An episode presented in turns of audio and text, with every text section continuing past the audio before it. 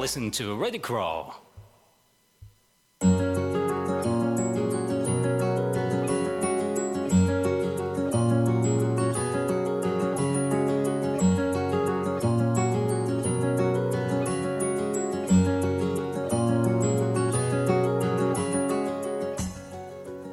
体の広場健康に関わる4名の健康ナビゲーターが日替わりで15分の番組を皆様にお届けいたします金曜日は極度の腰痛を経験して治療の道へ。鍼灸師の近藤信春がお送りいたします。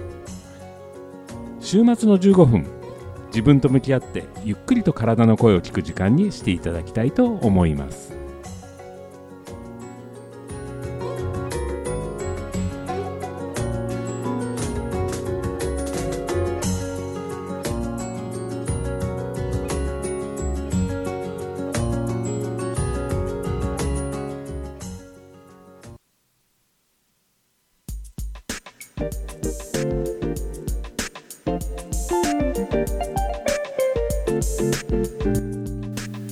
改めましておはようございます。ハリキウシの近藤です、えー4月もね中盤に入ってきて季節もいい季節には入ってきたんですけど何かと気を使う今日この頃ではあります。そんな中先だっては、えーまあいろいろと新しいことを始めるというお話を原さんともさせていただきましたけれども今日はどちらかというと続けていく始めるモチベーション続けるモチベーションなんていうふうによく言ったりもしますけれども新しいことを始める季節そして続ける段階に入ってきたこのタイミングでいろんなお話をまたさせていただこうと思います。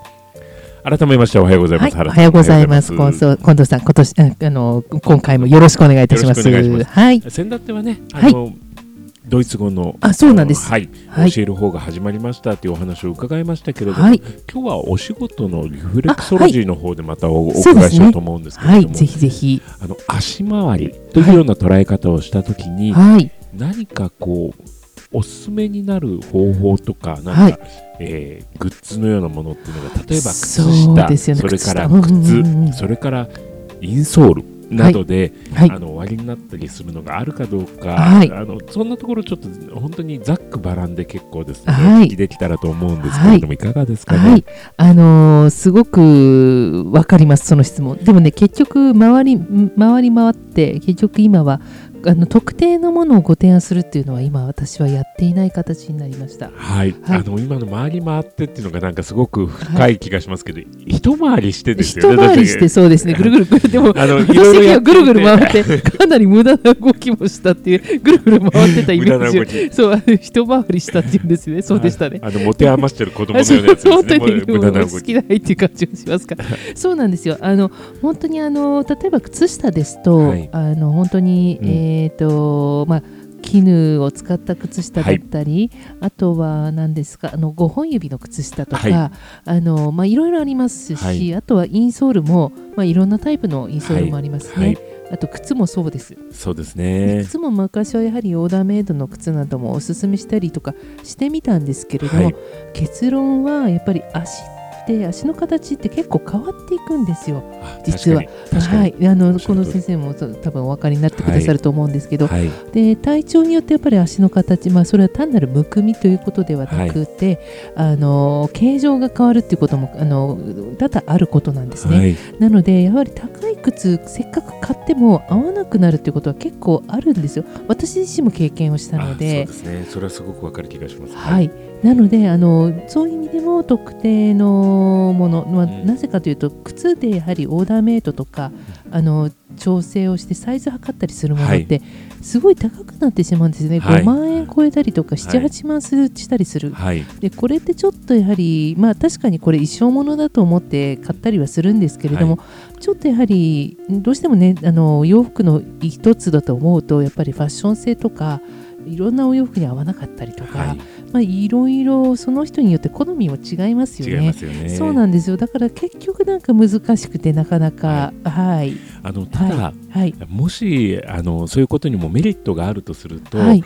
あのオーダーメイドの靴などを買うと靴の扱いはすごく勉強しますよね。します。すごくします。あと靴の履き方。これはでもすごく学びますよね。学びますよね。はい。あの意外とこう靴べらをはい。あのうるさく言うこととはい。その都度靴紐を解いてくださいとか言われそうそうませんか靴紐いますよね。あの靴紐その都度解いて、はい。靴べらを使って履いてかかとを壊さないようにする、はい。そして甲が動かないように靴紐はその都度結ぶとはいいうようなこと、そうこの習慣は非常にあの、ね、大切なことですし、はい靴を大切に長持ちさせるっていう意味でもやっぱりすごくいいですよね。ですよね、はい、あとスニーカーとかにもね結構ねそれを適用するとスニーカーもな結構長く持ちますよね。スニーカーも実は壊れてくるのってかかとから壊れてきたきりもしますからね。ね。だからうっかり潰しちゃうとそうなんですダメなんですよね。あのそれぐらいソールは最近のスニーカーすごくやっぱりよくできてますから、なんですよ。あの簡単にはへたらないですよね。はい、はい。ですからあのアッパーの部分のところを丁寧に扱ってあげると、はい。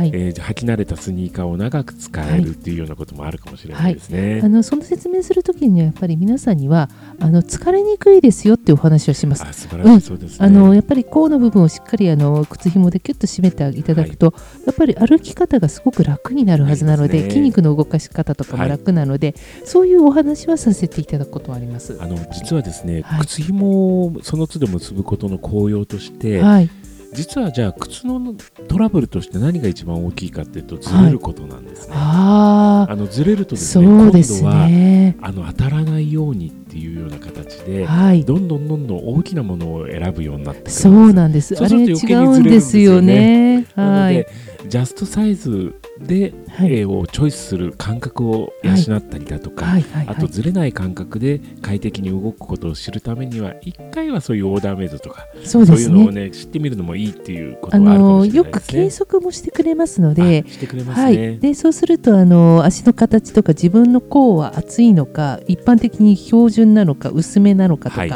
あと広がりすぎてるとかね、はいなんかそういうのが分かるだけでもあのメーカーによってやっぱり靴のなんていうんでしょうかあの形状って結構違うので。ね。まあ、そこから選ぶっていうこともできますもんね。ねはい。で日本人はあの足幅が広いってよく言われますけれども、はい。あの広さにもいろんなタイプがあって、はいそうですねあの人差し指が長いかどうかとかあ、そうですね。あの指の形もすごく影響するところがあるのはい。で、はい。一概にこうあのつま先のところがまん丸いあの靴がいいとばっかりは言えないそうなんです。本当にだからあのいろんなやっぱりあとはやっぱりまあ結局いろいろそういったアドバイスをもらってもやっぱり履いた足入れした時のやっぱり感覚？フィーリングフィーリングは結構大切なのでそこで、まあ、ちょっと素敵だけどちょっと痛いけど我慢して買っちゃおうかなっていうのは大抵ダメなので。そう悔しいんですけど、はい。本当に悔しいなと思うことは何度もあるんですけど、でもやっぱりあの歩きやすいものかまあ、かそこからあのなんかそんまあ、だから、まあ、永遠に探していくっていう感じかな、なんか本当に、ね。なんか人生みたいみたいな、は靴との出会いって、すごい本当に深くね深くしてしまいましたけど、あの、はい。あと先ほどあの絹の5本指のソックスでしたっけ、はいはい。のお話が出ましたけれども、い。それは実際にお使いになってた実態もおありなんですかあありますあります。あの重ね履きって一度流行ったことありませんでしたっけ？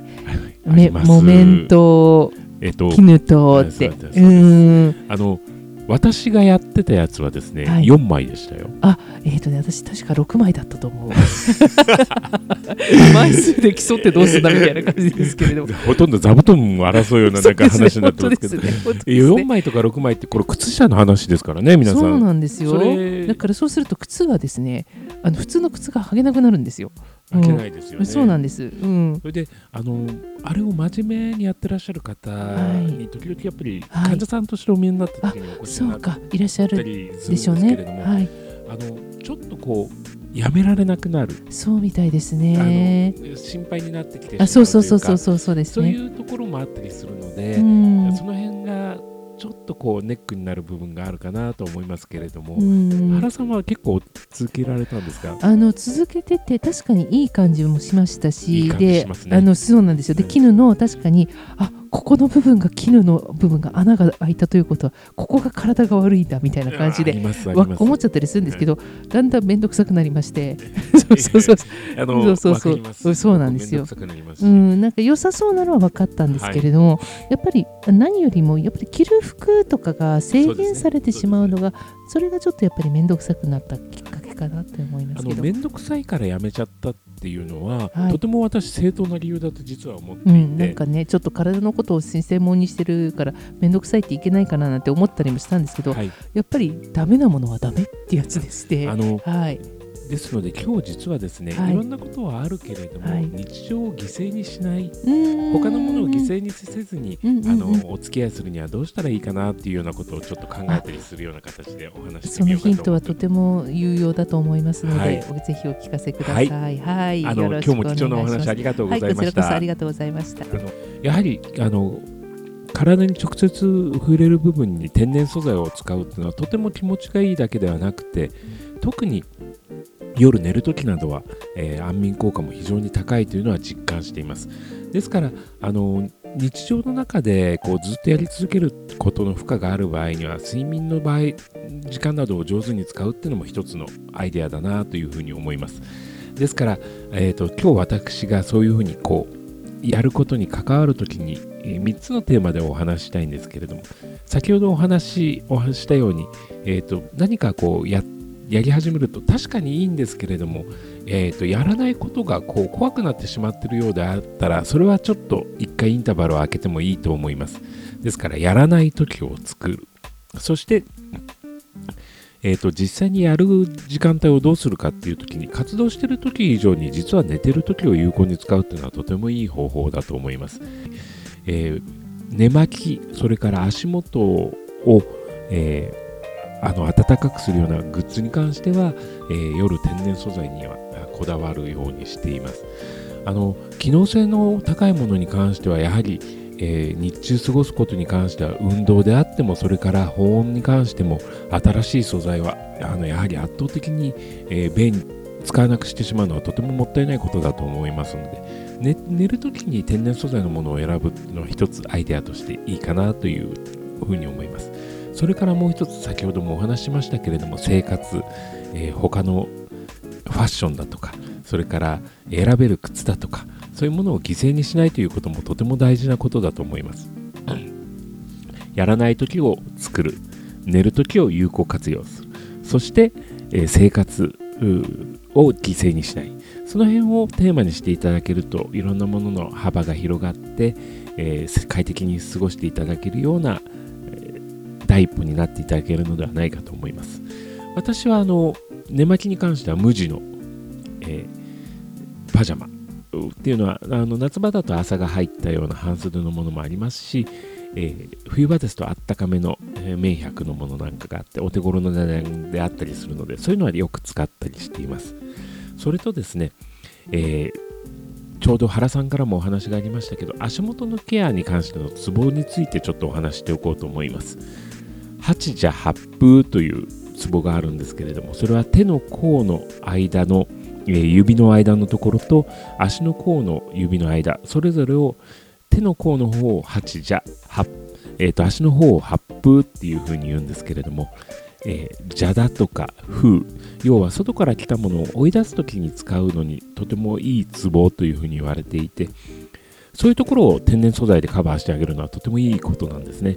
ですから夜あの寝るときなんか私は金のレッグウォーマーを足の甲にこうズルズルっと下げたような形で寝寝たりするのもすごく好きなんですけれどもあの原さんがよくたわしっていうふうにおっしゃっていただいている足の甲のマッサージするっていうのはまさに発風風邪を取る取り除くツボとしてもよく使われるのでたわしでなくてもげんこつでもいいと思いますし指と指の間の、え溝にこう自分の指がはまるようなイメージで動かしていただくのはとてもこれからの季節にはフィットする方法なのでぜひお勧めしたいと思います。さてまねまだまだ変化の大きい季節なものですから、えー皆さんもいろいろご苦労があるかもしれませんけれどもぜひ普段の健康法、えーそれから、えー放送を聞いてやってみた感想などありましたらぜひお聞かせください。番組では皆さんから相談したいこと聞いてみたいこと感想などを募集しております。体の広場の Facebook ページもしくは Twitter よりメッセージをお寄せください。